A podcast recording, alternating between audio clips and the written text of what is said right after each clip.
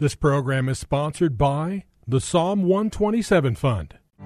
For Zion's sake, I will not keep silent. For Zion's sake, I'll not hold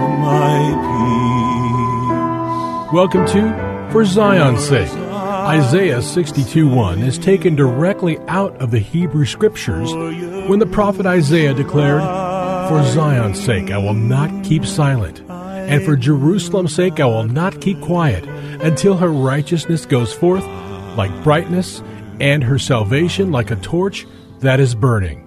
Your hosts for the program are Shelley and June Volk, Jewish believers burdened to see Jew and Gentile become one, believers strengthened in their faith and for their Jewish kinsmen to come to the saving knowledge of Jesus as the Messiah, the Son of God.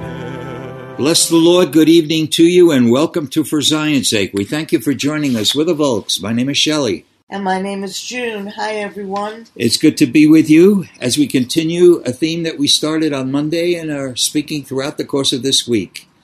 We are speaking about the appointed times of the Lord.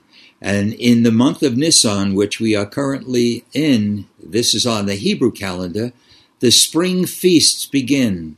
These include Passover, the Feast of Unleavened Bread, and the Feast of First Fruits.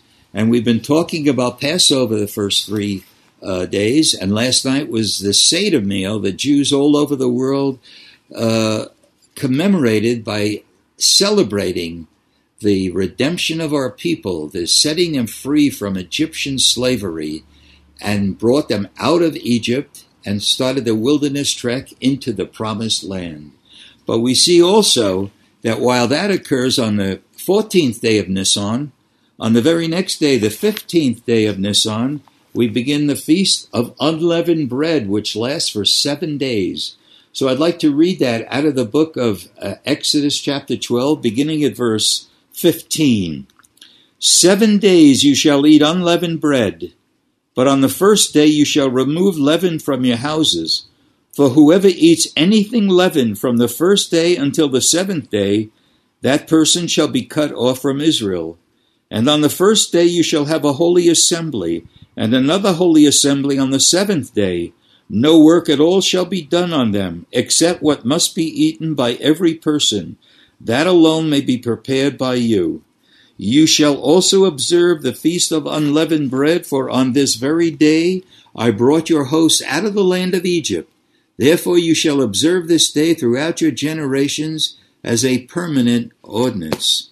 In the first month, on the 14th day of the month at evening, you shall eat unleavened bread until the 21st day of the month at evening. 7 days there shall be no leaven found in your houses.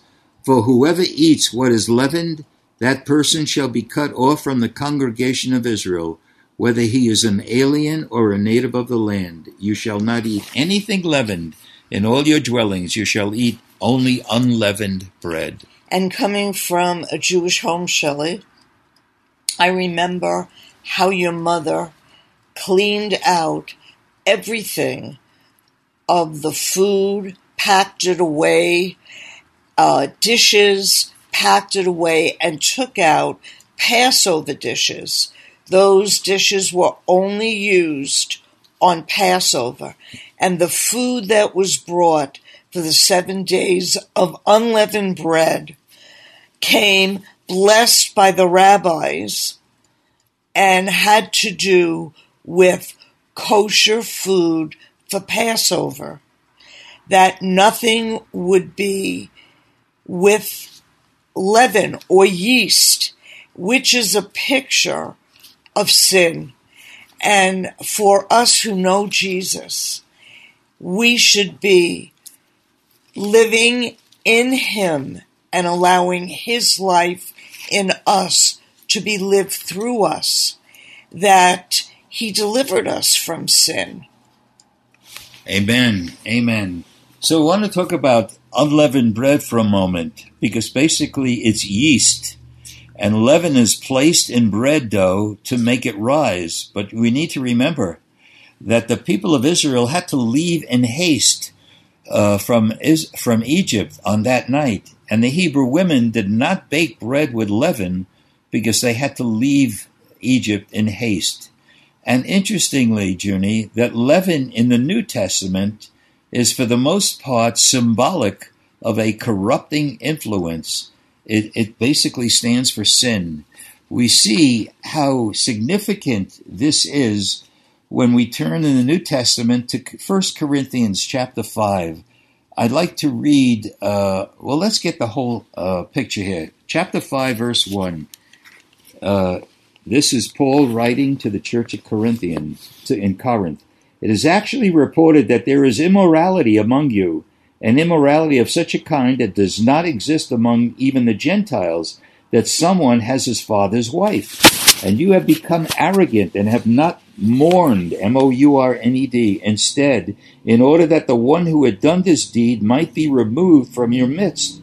For I, on my part, though absent in body but present in spirit, have already judged him who has so committed this as though I were present.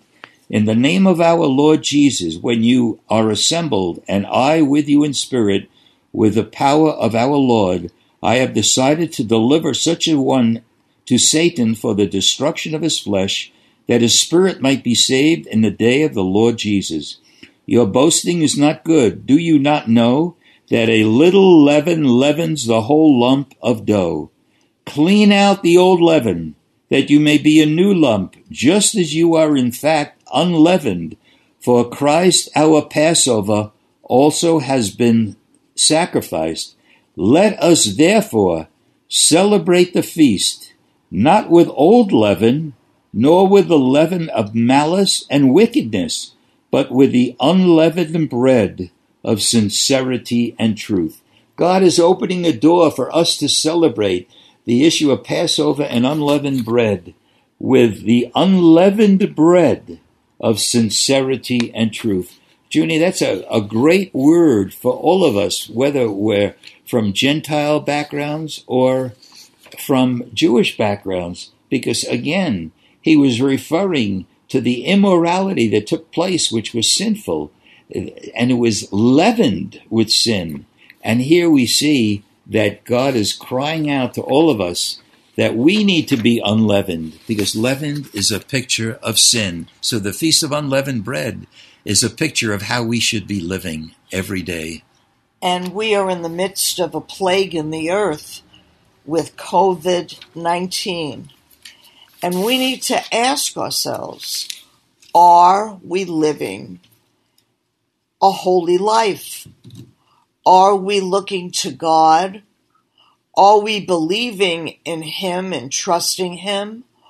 Or are we living out of our old life and flesh, which is sinful? Yes, Lord. And has leaven in it.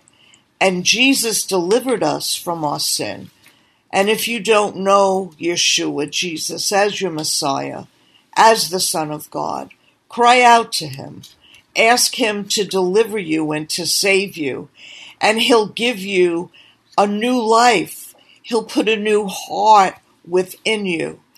And He will enable you to live a holy life, because Jesus lived about 33 years in the flesh as the Son of Man and the Son of God without sin, without leaven.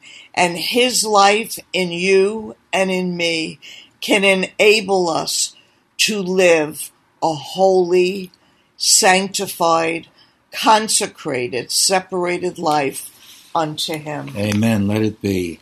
I want to go back. Let's stay on this issue of unleavened bread, because matzah, which is an unleavened bread, is eaten for these days. And there's an interesting thing that takes place at a Passover meal. 3 pieces of matzah are put in what's called a matzah bag. There's sections in it. There's 3 sections. So each piece of matzah is put in one of the 3 sections. They're separated by there's